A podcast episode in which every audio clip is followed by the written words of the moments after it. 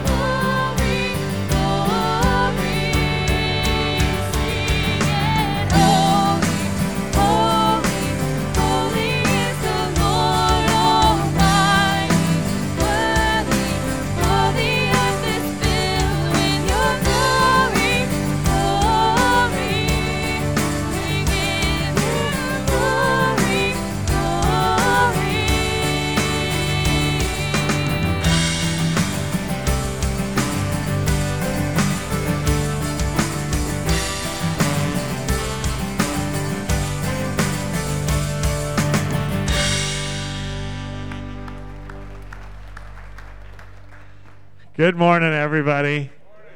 Those of us with nowhere to go for the holiday weekend.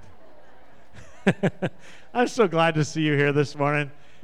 Man, it's like a three minute party, that last song. You walk around, you shake hands, you look at the grumpy people sitting by themselves. We know who you are. But we're glad you're here this morning. Would you take your worship guide and open it? I'll highlight a few things. If you're visiting with us, whether here in the room or on the internet, we are honored that you would be with us today. We find ourselves this morning in 2 Samuel chapter 6. So if you have a Bible, you'll want to turn there. And, and uh, if you're in the room, though, it'll be on the screen behind us. If you didn't bring a Bible, I'll make sure to read it so that you can see what it says. But uh, we are awfully glad that you're here and, uh, and pray that you're blessed having been with us. A few things that we want to highlight upcoming activities. This morning, uh, if you have not registered to vote, uh, we are non political at Carpenter's Way. If you've been here more than a week, you know that. But we do want you to be involved. That's one of the great things about being an American. God wants us as His children to bless our culture and our country, and this is the way we do that by voting. Uh, and uh, we are, appreciate so much Sharon Kennedy who is a voter registrar, uh, uh, signing people up. We've had quite a few do that, and um, we're not going to have a lot more dates of that. So if you are here this morning after church and you haven't, you need to change the address, location, or if you need to sign up to vote, we would encourage you to do that this morning following the service. It, uh, the table is right against the library, so you go out those doors and right to the left, uh, it'll be right there. Uh, Want to highlight also that uh, we have our next new members class, September 23rd, upcoming. Uh, how you become a member of Carpenter's Way is four times a year we offer this uh, What is Carpenter's Way class. It takes place in the library, and we basically go, you'll meet all the elders, you'll meet all the staff, and uh, we go through what we believe, why we believe it, how we lead, how we make decisions. All of those things are in that class. That takes place on September 23rd. It starts at 9.30 and goes till about 11 45 ish or so. So the Parallels Children's Ministry and all. And if you've been wanting to learn more about Carpenter's Way or you want to become a member, this is the way you do that. So we would encourage you to participate on September 23rd. Also, want you to note in the middle there that uh, women's Bible studies begin um, very soon. So all the information is in there about that. Do you have anything you want to say this morning? Nope. Sign up if you're interested. Look at those. Uh, you can sign up at the women's ministry table. You go out those back doors, it's right straight against the wall. If you have any questions, you can ask my lovely wife. Uh, or call the office. We would be glad to answer your questions. Only other thing is if you have high school or junior high kids, next Friday is our first uh, post game party uh, down in the student room. So please take note of that. I'm going to ask our ushers at this time to come forward as we prepare for our offering. And as they do, I want to remind you also that we are in the middle of our nominations for church officers. Uh, our year is January 1st to December 31st, so, uh, but we have our annual business meeting in November. So, how this happens is we have three leadership teams at Carpenter's Way our elder board, which are pastors, um, non vocational and vocational pastors, they oversee all the, all the vision of the church. Uh, there is one open position there. They, they function on a six year term. Uh, and the qualifications are in Scripture, and you can read them right there. But we also have two deacon teams finance and mission investment. Both of them need one additional person. And if you know a member of Carpenter's Way who meets the qualifications, those are also listed there in 1 Timothy 3 8 to 13. Uh, you can fill this out, put it in an offering plate, drop it by an elder, give it to a pastor, put it in that offering box to the right of the door as you leave, and we will make sure we take them into nomination uh, and then what happens is the elders pray over those for the next couple weeks, and uh, we choose from the nomination list those that we feel are, are basically already serving in those areas and uh, who we feel God would be bringing into leadership for a few years, and uh, then we start talking with them. So that's how that process goes, but uh, it will end. I think next week's the last week, so please, please be involved in that process. So let's uh, commit our time to the Lord, our service, and ask God to bless us. Lord Jesus, we are thankful that we can gather here. Thank, thankful that we live in a time when we can move around, and I know we got a lot of people on vacation and and uh, people who are enjoying family and at the lake. And God, thank you that we live in a time where we can do stuff like that. And thank you for school. And it looks, for the most part, like everybody's surviving a new school year. And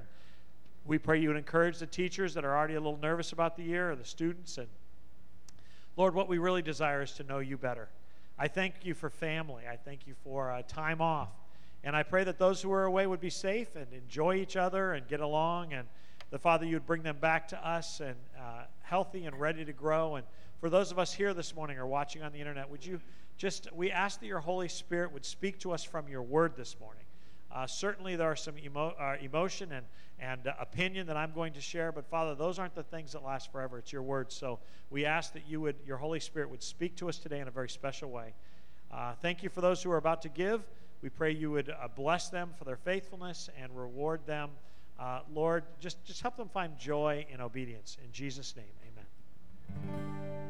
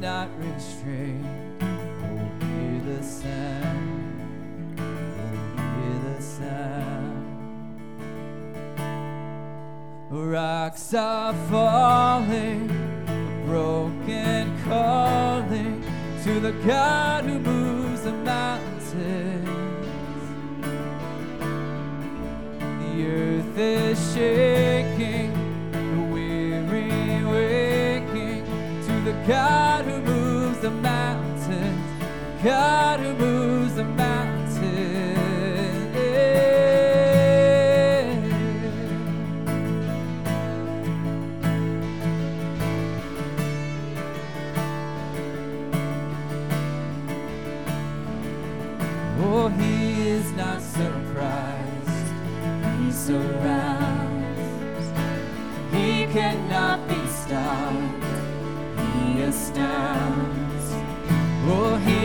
drawing.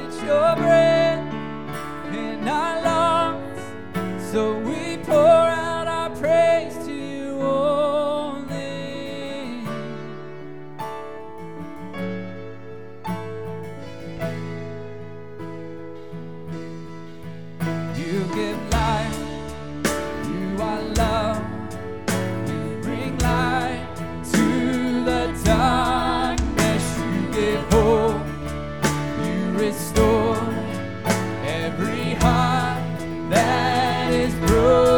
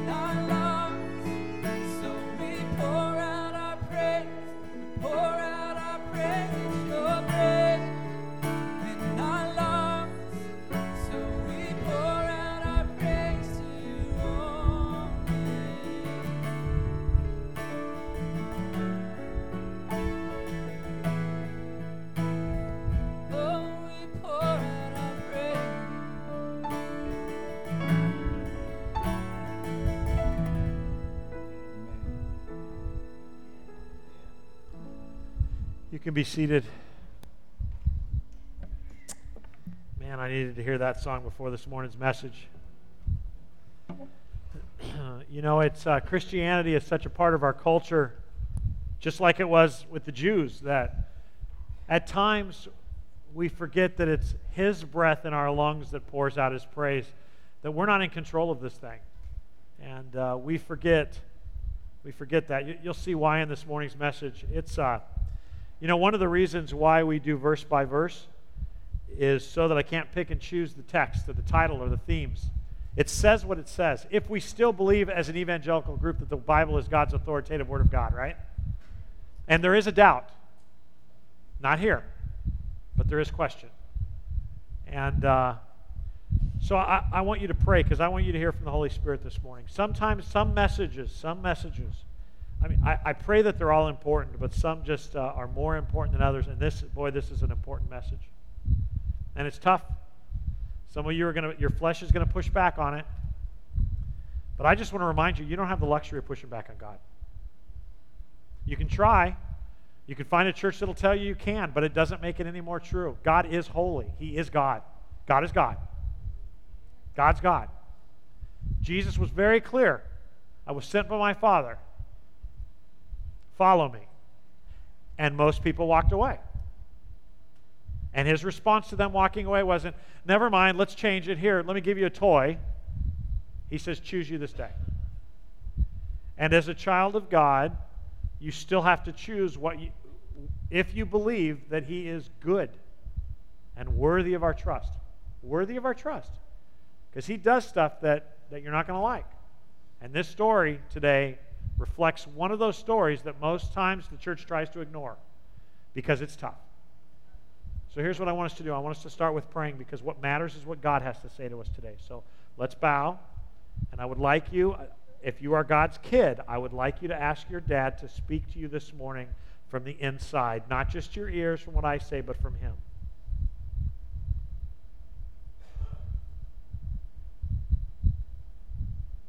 If there are things that have blinded your ears, sins that you are indulging in right now, I'd like you to thank him for his grace and tell him for the next 45 minutes you don't that, want that to be a distraction. You want to hear from him.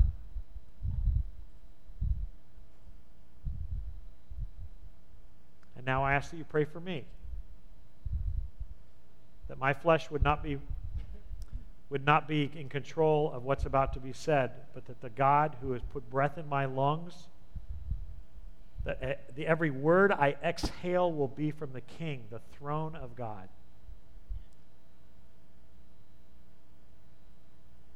And for those, Father, who do not know you, may today be the day of their salvation. In Jesus' name we pray. Amen. The nation of Israel was unique, and uh, I, I hate to even compare the two, but maybe so we emotionally can. It was unique in the same way that the United States is unique, um, and in the way that the British colonies used to be unique.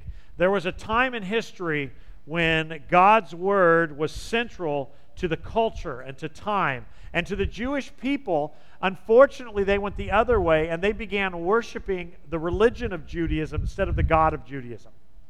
But for the most part, the nation was unique, and you see that in Psalm 20. It, it's, it's titled as a Psalm of David, but in history, we're not sure if David wrote it or somebody wrote it about David and the nation, and David just put it in his book of Psalms. But you'll understand why when we read it. Psalm 20 says this In times of trouble, may the Lord answer your cry.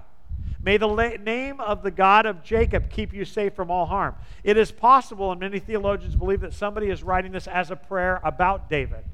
So he's praying that David, as you rule us, as you lead this nation, may God be your protector. Verse 2 May he send you help from his sanctuary and strengthen you from Jerusalem. May he remember all your gifts and may look favorably on your burnt offerings.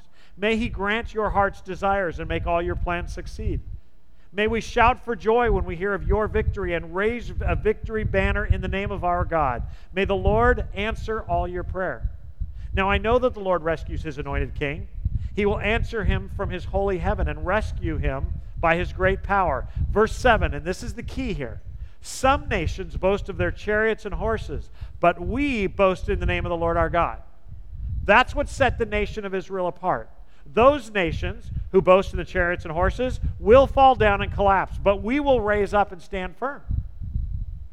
Give victory to our King, O Lord. Answer our cry from hell. What an amazing prayer for David by somebody who's watching he and his army outnumbered, outarmed, with his enemies confident that David and his people will soon be defeated.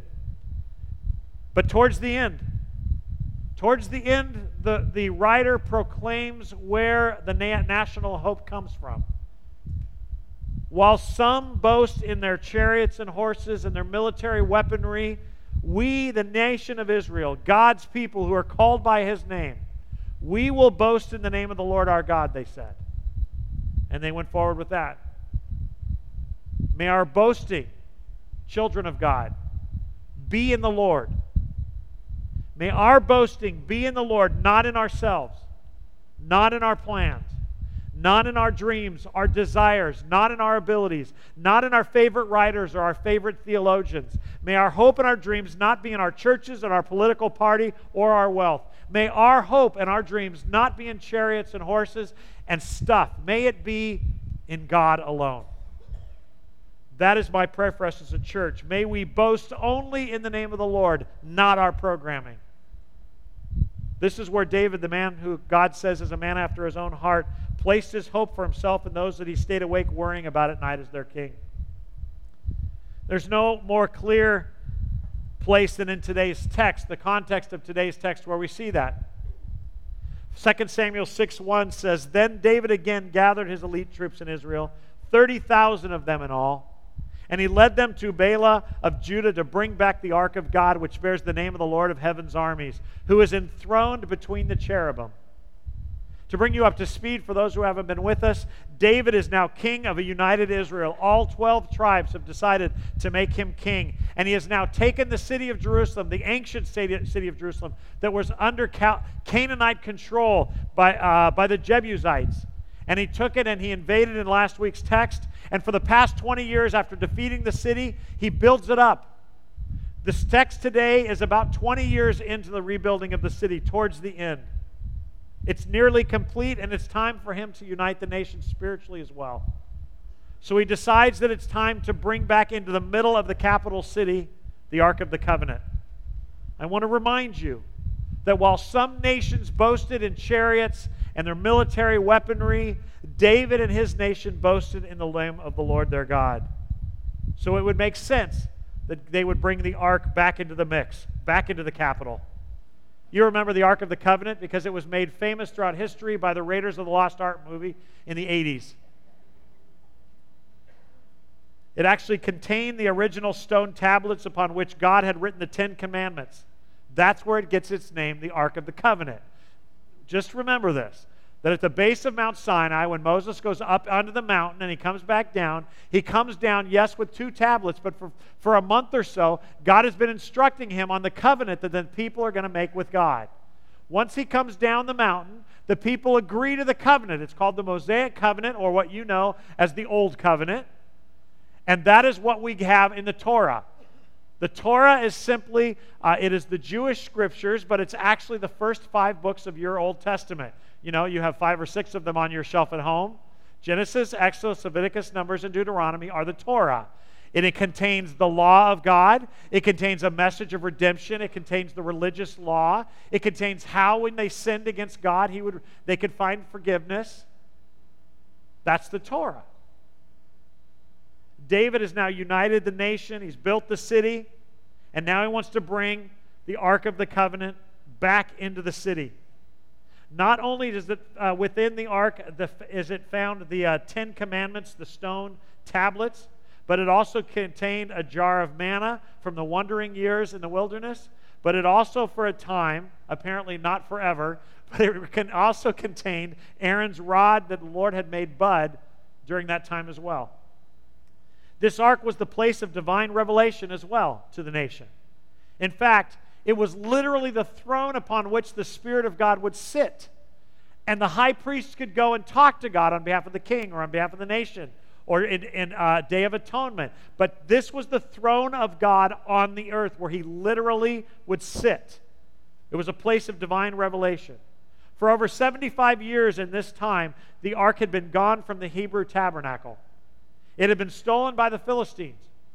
Who God caused to be sick for taking it. Remember the day Dagon fell over and they became sick and many of them died. Why? Because they mishandled the ark. And so many of them start to die that they put it on a cart and they send it back into the Hebrew territory. And the first village it goes to, the first village is Beth Shemesh. And they didn't handle it right either. And so, because of that, many of them start to die. And you'll recall because I told you that they got hemorrhoids, and that's what Scripture says. They got boils on their backside. Some even die. And they freak out. So they put it on a cart and they send it on to, uh, to Kiriath Jearim, now known in this text as Balaam of Judah, where David now finds the ark. It had been there for between 75 and 100 years, historians say. There are three reasons that appear to be the reason David brings the ark back. Number one, obviously, he wants the nation to worship God in Jerusalem near the national palace. Up to this point, the place of worship was over here or over there, or it changed based upon the leadership of Israel. And now he wants to centralize the nation. Not only will the palace be there, but also a place of worship. The second reason is you'll know in the next couple weeks that David wants to build a temple, a place worthy of God. And he, he is going, this is the first step of bringing back the sacred articles of the temple, the most sacred here. He's going to bring it back. He's preparing. He's built a tent, it says. He's built a tent called the tabernacle. It's a permanent tabernacle, but that is where he wants the ark to stay until the temple is built, a permanent place for the Lord, he says. Finally, David wanted to drill into the psyche of the nation that while some nations boast in their chariots and horses, this nation will boast in the, in the name of the Lord. He wants to drill that into them. And so, with that in mind, 2 Samuel chapter 6 happens. David again gathered all the elite troops in Israel, 30,000 in all. He led them to Baalah of Judah to bring back the ark of God, which bears the name of the Lord of heaven's armies, who is enthroned between the cherubim. They placed the ark of God onto new carts that's nice. And brought it to a, a, a, from Abinadab's house, which is on a hill. Uzziah and Ahio, Abinadab's sons, were guiding the cart that carried the ark of God. Ahio walked in front of the ark. David and all the people of Israel were celebrating before the Lord, singing songs and playing all kinds of musical instruments. There were lyres and harps, tambourines, castanets, and cymbals. Man, this must have been something to see if you can picture it in your mind, this national parade represented the marriage of all 12 tribes.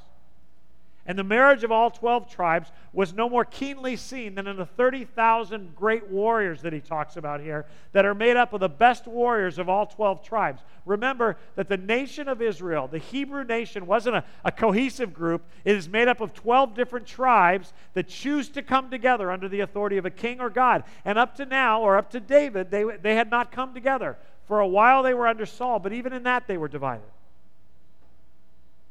In the middle of this parade was a new beautiful cart built just for this purpose with two priest sons. They themselves would have been priests. For those of you who, have been with us in this study, you remember that Abinadab is the only surviving priest in the family of priests when Saul has them all killed because they don't serve him. Remember that? Abinadab sneaks away, and David gives him a quarter, and out of that, he becomes David's personal high priest for his uh, when he's wandering in the wilderness. He's been at David's side all these years, so when the ark comes back, he takes the ark in. He raises his sons, who also would have been priests. And history tells us, to the best of our knowledge, that these were godly folks. These were people on the right hand of right side of Jehovah worship. They were not evil men, and they cared for the for the ark for the last generation. And now you see them behind the 30,000 warriors. One is in front of the cart, one is behind it, guiding it, watching over it. It's being transported. It was a natural thing for them to do. They'd been guarding and providing and protecting that thing for nearly 100 years. Following the ark on the cart were David and a throng of Hebrews. It doesn't tell us how many, it refers to them as all. So it tells us that that is a large number of them who are singing songs, dancing in this 10 mile route from Abinadab's house to the tent that David has erected for this beautiful ark in the middle of Jerusalem. What a sight that must have been. To give you even more of an idea of what is reasonable to think, it is possible. I want to remind you that last week, when all of the 12, the other 11 tribes that were not under David's authority, that did not submit to him, when they finally come to him at the beginning of chapter 5 and ask him to be their king, it, it records in uh, First Chronicles that there were somewhere around 340,000 of them. It is reasonable to believe that 20 years later, there's at least that many of these Hebrews that are following this ark. This was a massive line of humanity that are walking along this, this incredible parade. Verse 6 But when they arrived at the threshing floor of Nacon, the oxen stumbled, and Uzziah, one of the priests that's protecting it, reached out his hand and steadied the ark of God. Then the Lord's anger was aroused against Uzziah, and God struck him dead because of this. So Uzziah, Uzziah died right there beside the ark of God. Wow. Kind of harsh. Honestly, you may or may not have heard that story because the truth is, in the way we do preaching today, where we just talk about themes and things that make us happy, we like to ignore that story. For most Christians who've looked at this, this story is frustrating and it's hard to understand. I mean, the reality is, there certainly appear, appears to be a sincere God desire among these people, including the priests. They're, they're going to re centralize God in the life of the nation. What could possibly be wrong with that? I mean, they're worshiping. They even build a new cart. It's probably made of really, really good wood. And it seems unthoughtful of God at best to kill one of his priests for just simply steadying the ark, it says. I mean, what does God want? The ark to fall off the cart, open up with all that stuff all over the ground? Some of you have been uh, recently studying a book by Bill Johnson, the pastor of a fringe religious group that claimed to be evangelical but denied the deity of Christ, making them a cult out of Northern California. One of the tenets of their doctrine is that God is good. He wrote a book by that name. And so anything not good, as defined, I guess, by any individual, never comes from God. Not only does he not do bad things, as people define them, but he doesn't even allow bad things to happen. All bad things, he says in his book, are the direct result of the hand of Satan. Well, here's the problem with that. This says in 2 Samuel 6 7 that the Lord's anger was aroused against Uzziah and God struck him dead because of this. God killed him. You may like it, you may not like it, it may not fit what you wish was true, but God struck Uzziah the priest, one of the sons of Abinadab, who stood with David and who cared for the ark for 75 years to 100 years, a worshiper of God as far as we know, who's trying to return the ark to the center of the nation according to this text. God strikes him dead here because he simply reaches out and steadies the thing to keep it from falling off the cart. It is very unsettling for me as a Bible student and as your pastor, living in the Bible Belt,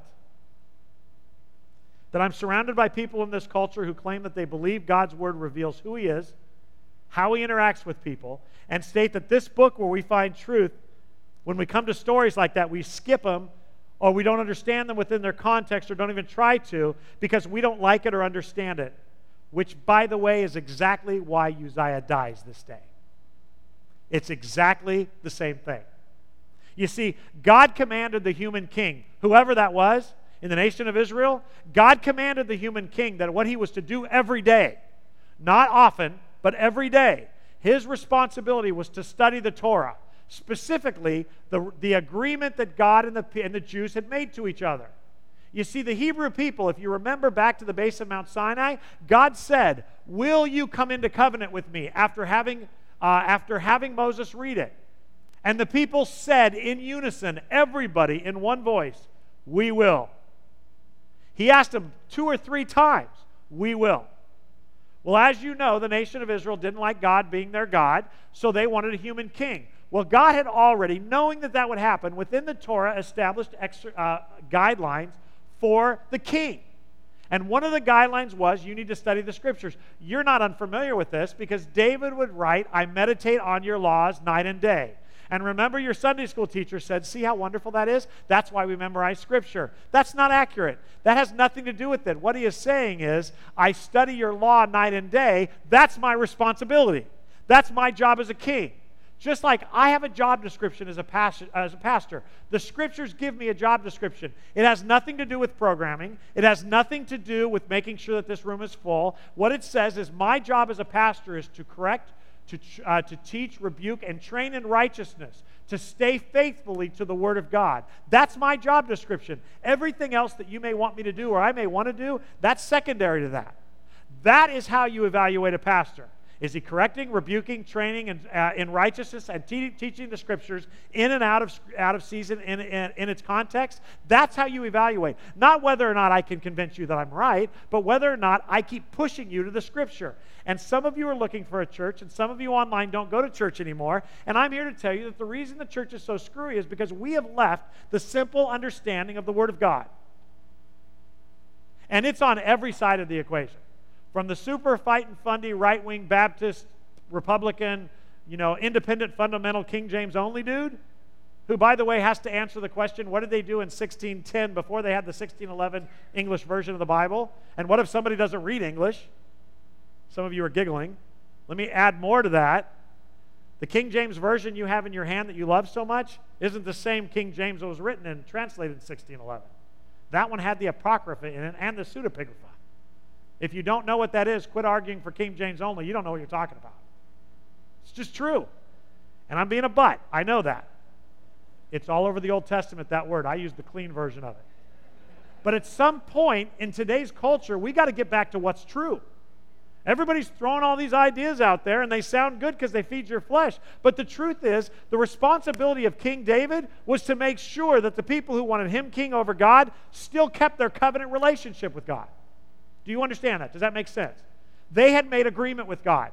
God wanted the king that he didn't want to have, but they demanded, and he gave him a human king. And he said, No, king, you make sure you study the scriptures. And what is interesting is that as the king of the nation who studied the scriptures every day, he would have known from Exodus 25, Numbers chapter 4, Numbers chapter 7, and various other places in the scriptures, especially what happens within their lifetime when the Philistines put the ark on a cart, that nobody was ever supposed to take the most holy, sacred articles in the, in the tabernacle that were found in the Holy of Holies. Nobody was supposed to touch those things. Nobody. In fact, there are instructions in the Torah, the first five books of the Old Testament, in how you move these things. And you know this because it was the pivotal moment in Raiders of the Lost Ark. They weren't supposed to touch it, they put the poles in the loops so that nobody would touch it. And when they carried it, it was only the priest family that were supposed to carry it.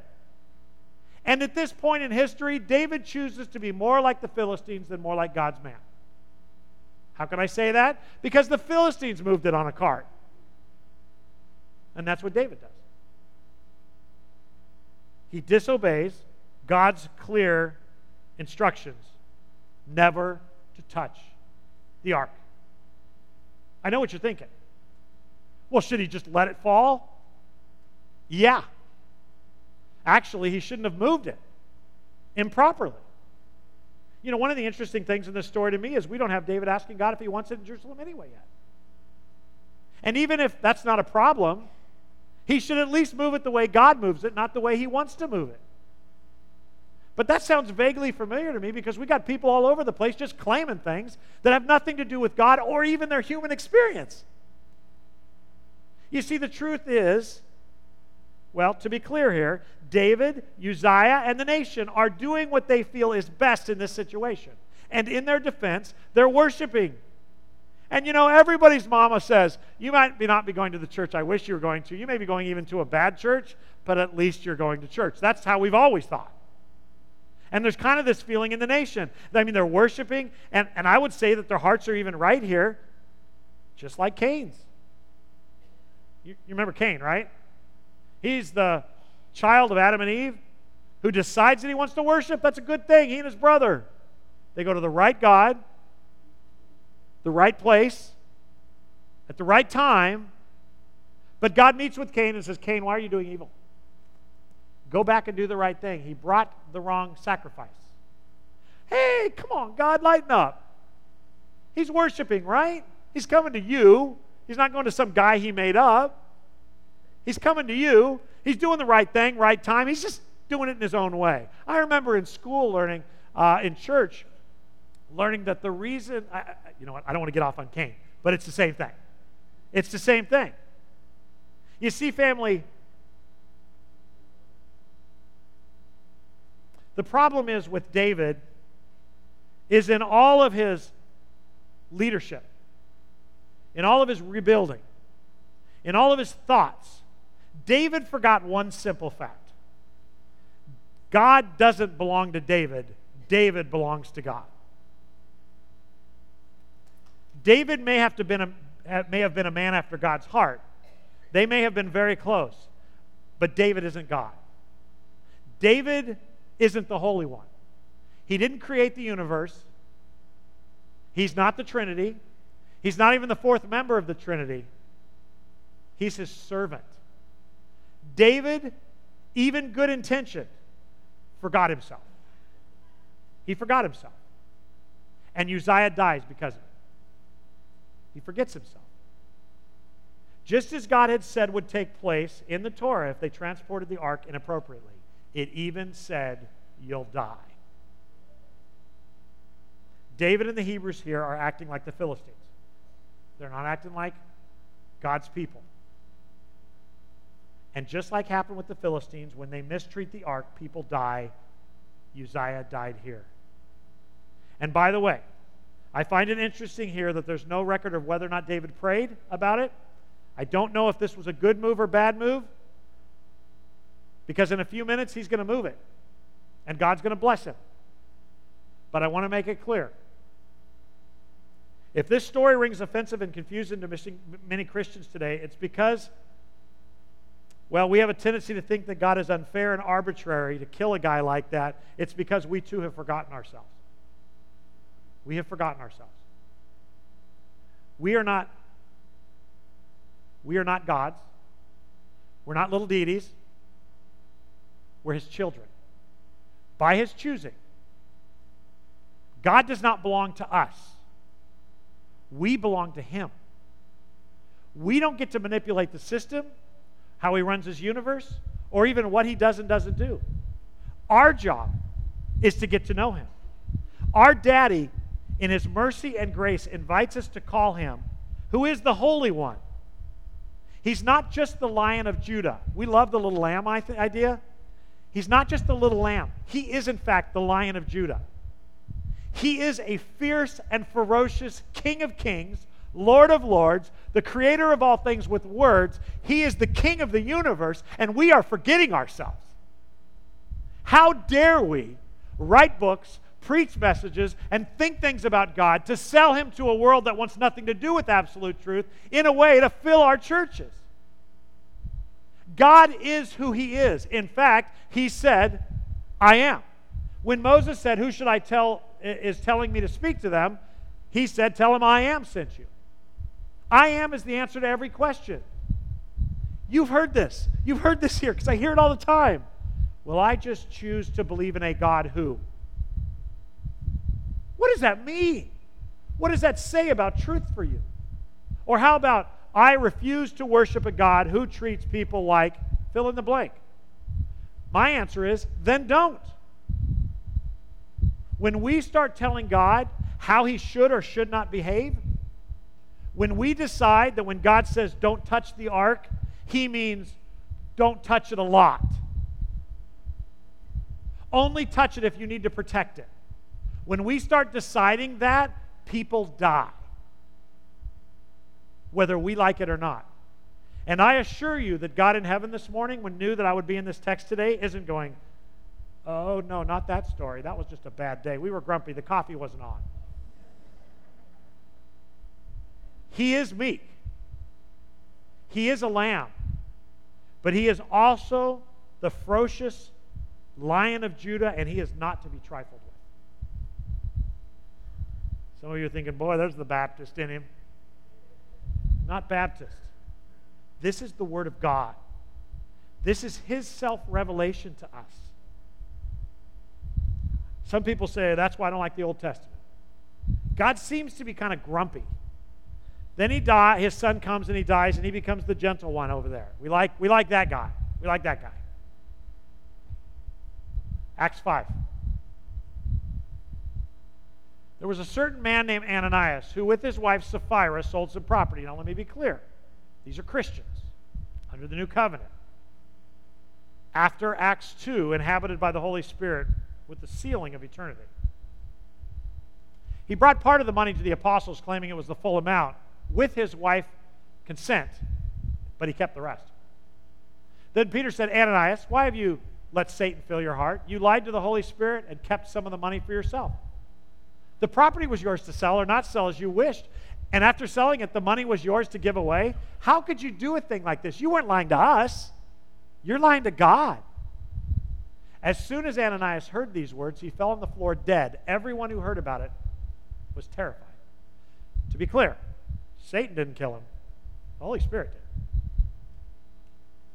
Then some young men got up, they wrapped him in a sheet, took him out, and buried him.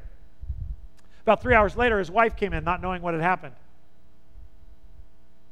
Peter asked her, Was this the price you and your husband received for this land? We're so appreciative. Thank you. We need it. The church needs it. Yeah, she replied. That was the price? And Peter said, How could you two, how could the two of you even think of conspiring to test the Spirit of the Lord like this? Notice it's test the Spirit of the Lord. The young men who buried your husband uh, are just outside the door, and they too will carry you out. Instantly, she fell to the floor and died. And when the young men came in and saw that she was dead, they carried her out and buried her beside her husband. Great fear gripped the entire church and everyone else who heard what had happened. Their Lamb of God that they worshiped. I mean, they brought some money. What's weird about this story is Peter basically says, You didn't even have to lie to us. We didn't even ask for this money. You gave it free will. But it looked better to say it was all of it. They were embarrassed. You know, peer pressure. They chose to give some and then lie. But their lamb was also the lion of Judah. And like Uzziah and David and Cain and Ananias and Sapphira, they forgot themselves. They forgot themselves. And they took God lightly, just like Eli had at the beginning of 1 Samuel. Remember that? Remember what God said why he removed him? Why he was going to kill him and his sons? Because they took God lightly. It doesn't say they rejected him, it doesn't say they blasphemed him even. It just said that he took him lightly. And because of that, his boys were defaming the tabernacle, the place of worship. God says, That's enough. Because of that, I'm removing you and your boys. Saul is removed because he took God lightly. Do you remember? Saul did what God said. God told him to attack the Ammonites. And he does. He attacks them. He only keeps the really cool stuff for himself. That's all they did for his military and encouraged them. They kept the good stuff. And Samuel says to Saul, Why didn't you kill them all? Oh, it was a good idea, man, and encourage them. You know, this is what we do. And come on, we, we did what God said. And Samuel says, No, you didn't. And now God is removing your anointing. God is not a man, He is a God, and He deserves not to be trifled with. And we are trifling with Him. David is trifling with him. He forgot himself. Uzziah the priest, who knew, who knew how he was supposed to carry that ark, he knew it. He still trifled with God. You see, even if the community trifles with God, it shouldn't be done. He is the Holy One, even if we have pictures of him in our house. He's God, all three of him. Jesus Christ, Hebrews 1 tells us, is the creator of the universe. Hebrews tells us that the Father actually worships the Son. It tells us in chapter 2 and 3 of Hebrews, it says, Your throne, O God, endures forever. It's the Father talking to the Son. Jesus Christ is seen throughout the Old Covenant, throughout the Old Testament. He's, all, he's, he's there. It tells us that He was in existence before the creation of the world. The Father was here planning our salvation before we even sinned. And the Holy Spirit was hovering upon the earth, preparing to accomplish what He and the two other members of the Trinity were going to do. And why? Because He loves us. And you know exactly what this is about because if you raised a kid, your kid's trifled with you. They misunderstand the difference between your love for them and your demand that they let you run the house, right? And if you're a good parent, and there are fewer and fewer of us, fewer and fewer is not a word. There are fewer and fewer of them now. But if you are a good parent and your children trifle with your authority and you want them to understand that authority is something to be respected, you don't let them get away with that. And so throughout history, there have been significant periods of time where somebody trifles openly and clearly with God, and God wants to make a statement. You don't mess with me. You don't lie to me. You don't care. You don't build a new, a new cart when I say carry the ark. You don't bring the wrong sacrifice when I tell you what to sacrifice. Because, my children, I'm God, you're not. Choose you this day who you're going to serve. You know, it's interesting. The church has forgotten Jesus' message. Jesus' message in the Gospels was choose you this day. It wasn't, please, please, please, please, please, please follow me. Please. My daddy sent you to make you mine. Actually, after he feeds the 5,000 plus women and children, so there's probably 15 or 20,000 people, they start leaving the next day because the food is gone and he won't feed them again. And Peter approaches Jesus and says, Master, they're leaving. Don't you care? And do you remember Jesus' response? I care a lot. Let's put on a circus. If we get little donkeys and camels, maybe they'll stay. They just need to hear. No, Jesus didn't say that. What Jesus said was, Are you going to follow them, Peter? Well, that, that was not the discussion, but no, I'm not going to follow. Why aren't you going to follow, Peter? Because where else can we find eternal life? And then the Lord says, The Holy Spirit taught you that. And basically goes on, and this is in Mark's version of the Bible that won't sell three. Then shut up and follow me. And if you don't think Jesus feels like that for his children in the New Testament, you haven't read the teachings of Jesus, which is why when we're done with 2 Samuel, we're going to go to the book of Matthew. Because I think it's time for us to learn the teachings of Jesus. He was loving and gracious and called all men to repentance, but when he walked away, he moved on to the next town. It's almost like we're dependent upon a mass group of people to believe that what we're doing is the best thing. And I want to tell you something what people think is irrelevant because God is. And He has revealed Himself to us in His Word. And we don't need to apologize for it. We don't need to explain it away. We don't even need to understand why God killed Uzziah, but we do. God killed Uzziah because God take because David took him lightly. And if this frustrates you, you're in good company because look at verse 8. David was angry. what? You know what it tells me that David was angry when God killed Uzziah? It tells me he forgot himself. David was angry. Why? Because the Lord's anger had burst out against Uzziah. David's not angry at Uzziah because he disrespected him. He's not angry because David didn't tell him the right thing to do and he, dis- he disobeyed. David is angry at God because he killed Uzziah in the same way that most Christians are angry at God. Why would you do that? It seems so arbitrary. Why did you give me a child with special needs? Why did you give me cancer? Why is this? Why aren't you answering my prayer? You said in Scripture that if I, I speak to a mountain, it'll move. And I haven't seen one mountain move. Are you not there anymore? That's David's anger. How dare you, King of the universe, one who anoints me and calls me, how dare you kill that guy? He's my friend. He named that place, in fact, Perez Uzzah, which, name, which means to burst out against Uzziah. That's not a flattering title if you're not clear. As it is still called to this day. So at the time of writing, that's still the name it was known by. David was now afraid of the Lord. Yeah, he was now afraid of the Lord and he asked, How could I ever bring the ark of the Lord back into my care? Wow. That may or may not, but I'm going to say that gives us a little insight into David's thinking. I'm sure when David and God met, he said, Hey, buddy, I really love you. And we're going to see this in next week's chapter. But something's going on in David. David forgot himself. He's high fiving himself. He's rebuilt Jerusalem. He's the king of the nations. Everybody's loving him. Lots of people, lots of success. He's bringing the ark back. But it is interesting. God never asked him to protect the ark. Not once. God never asked him to care for the ark, not once. He asked him to obey. I mean, even if it is his job to care for the ark with the priests, even if that is his job, his primary job is to obey God as he cares for the ark. Do you see what I'm saying? You understand how good Satan is. Satan gets us close to the truth while getting us to live a lie. So David decided not to move the ark of the Lord into the city of David. to me, that's a sign that God never instructed him to do it in the first place, or he would have re- rebuilt, started over. Instead, he takes it to the house of Obed Edom in Gath. The ark of the Lord remained there in Odom Edom's house for three months, and the Lord blessed Odom Edom, Obed Edom, whatever, weird name, and his entire household. So, again, when I looked at this this week, what this is is they're about halfway through the journey or a quarter of the way through the journey. It's a 10 mile walk from where the ark was to the city of Jerusalem, where God has built a tent, or David has built a tent. They get about a quarter of the way there. Uzziah dies. And he looks for the nearest house that can host the ark because he's mad at God. He's not going to take it the rest of the way. And he goes, If I can't live, if I can't decide how this should be moved, I'm not bringing it home. Doesn't it sound like your six year old?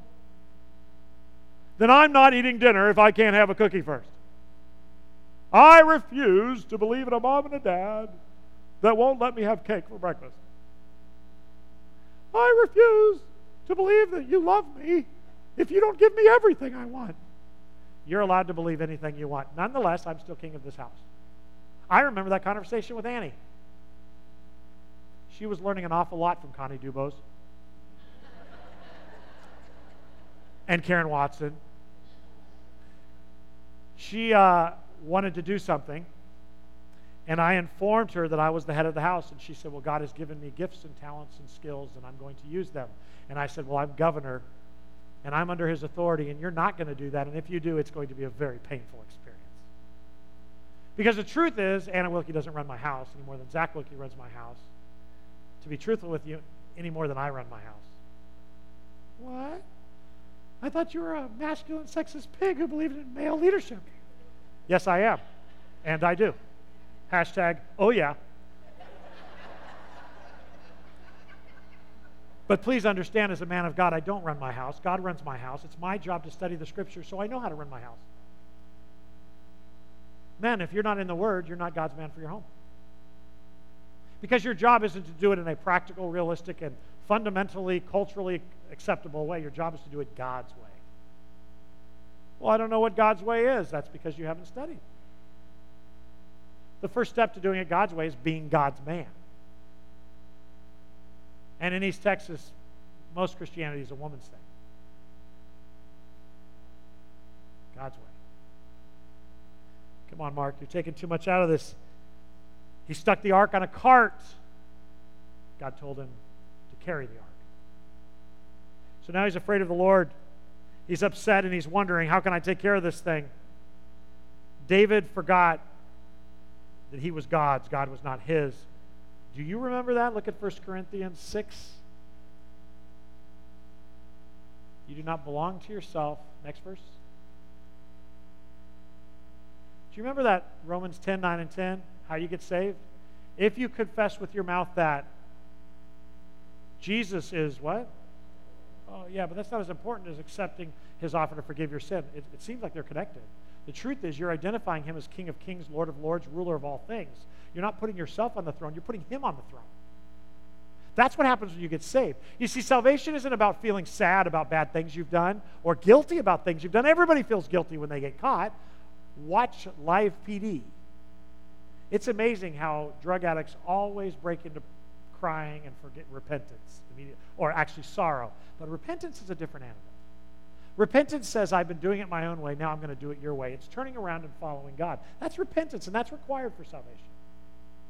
What's required for salvation is declaring Him Lord. And that doesn't mean that you have to submit every area. You, you, don't know all the areas of your life. That's part of spiritual growth. But at the moment of salvation, you're saying, You're God, I'm not. You're the Savior, I'm not. You're the only one who can save me, I can't.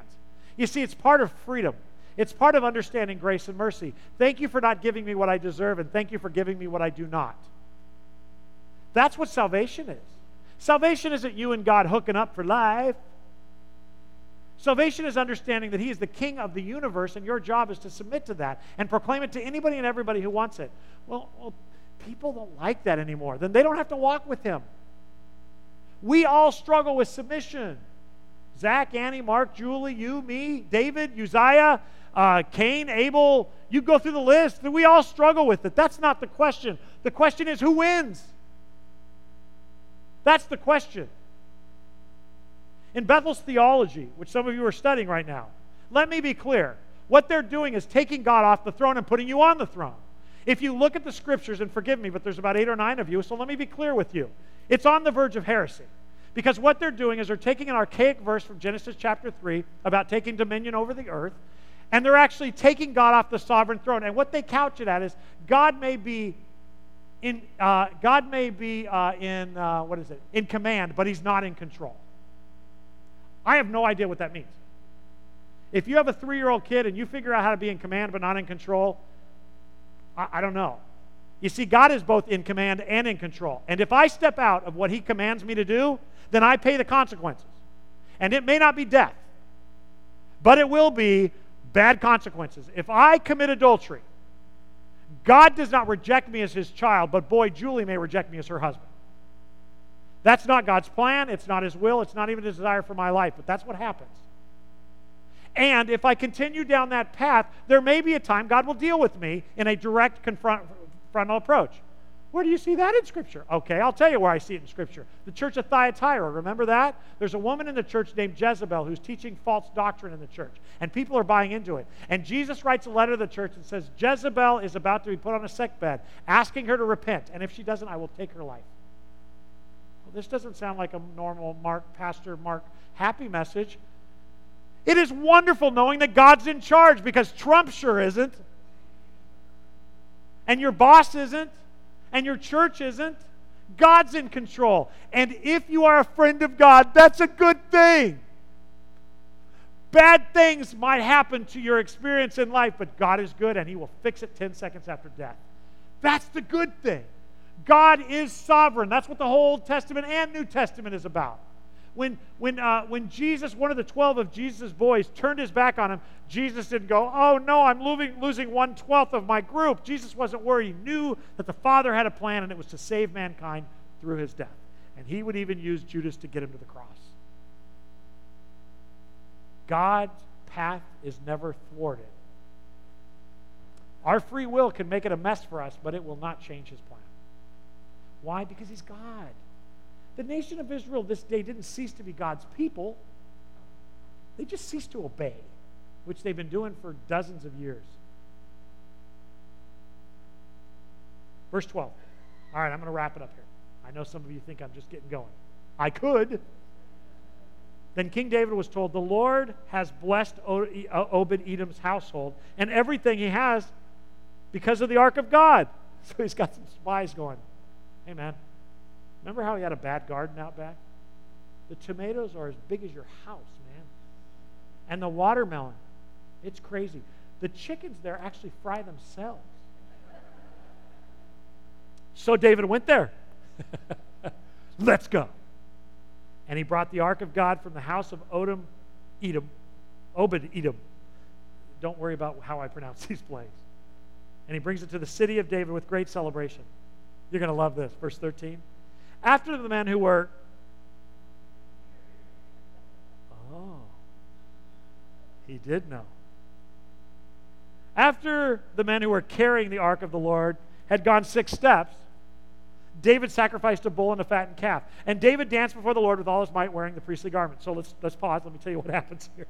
David isn't sure if God wants him to move the ark or not. So what he does is he goes back and he does it the right way. He has the priest pick it up. They put the poles in. They go, okay, we're going. We're going to Jerusalem, boys. All right, let's go. Everybody lines up who's there. All the people. They start dancing. Music starts going. They walk six feet. David goes, Stop! Put it down. Now we're going to sacrifice to make sure this is what the Lord wants us to do. And the Lord says, Okay. Because that's what you do when you understand that you're just the kid and he's in charge. That's what you do when you understand you're not really the king. The danger of the church is we begin to read our own press releases, like we're the arbiters of truth. It's not our job to explain away things, it's our job to teach them. Well, how can I teach them if I don't understand the Trinity? I think the mistake in the church for the last 600 years has been trying to understand them. And when somebody understands them differently, we start killing each other. Maybe we should just take it at what it says and go on. Well, that makes you naive. Well, now I'm back at the Garden of Eden. Maybe I should just trust by faith that God's got it all under control because He's yet to fail. He's yet to do it wrong. So David and all of the people of Israel brought up the ark from the Lord with shouts of joy and the blowing of ram's horns. Just to remind you, God, your daddy, is still God. And he's not to be trifled with, even though he loves you. He will be honored, he will be respected, and he will remain who he is, not how you or I or someone else wishes him to be. It's not our job to protect him to explain him away so people think he's nice. It's not our job to rationalize his truth. And it's not our job to even always understand how he deals with mankind to make him more nice and gentle in, in, in, in 2018. It's our job to learn about him from his word and get to know him personally, offering ourselves as a living sacrifice to him as we understand that through the word of God. That's our job, to offer ourselves a living sacrifice. A word of warning about trifling with God. Revelation 22. John wrote this on behalf of God.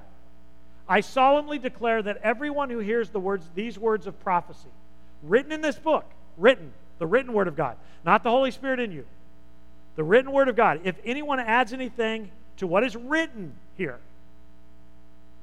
God will add to that person the plagues described in this book. And if anyone removes any of the words from this book of prophecy, this book, the written word of God, God will remove that person's share in the tree of life and in the holy city that are described in. Now you've been warned. Just like the Jews put on the back burner here that God wanted them to carry the ark, it was just a small, minor detail. This small, minor detail is a warning to us today to not trifle with Him and His Word. You might be thinking, I get why God would take the ark seriously. I mean, it's the throne of God on earth, but the B I B L E, yes, that's the book for me. 2 Timothy 3:15 tells us its value. You have been taught the holy scriptures from childhood and they have given you the wisdom to receive salvation that comes by trusting Christ Jesus. All of scripture is inspired by God and it's useful. It teaches what's true. It makes us realize what's wrong in our lives. It corrects us. This is the written word of God. It corrects us when we're wrong and it teaches us to do what's right. God uses his written word, the scriptures, to prepare and equip his people to do every good work. This book that we often take lightly, that we have five or six copies of at home, it's the very words of God, His self revelation to us. God uses it to teach us what's true. He uses it to teach us what's wrong in our lives, and He uses it to equip us for things like moving the Ark of the Covenant. Because this was true even for David.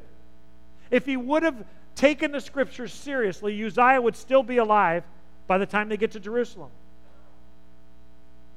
If your feelings, your wishes, your dreams, your desires, your ideas of God do not match the simple contextual biblical understanding of who God is and how he interacts with people, then it is you or your favorite preacher or writer that must concede to God as understood him through his word.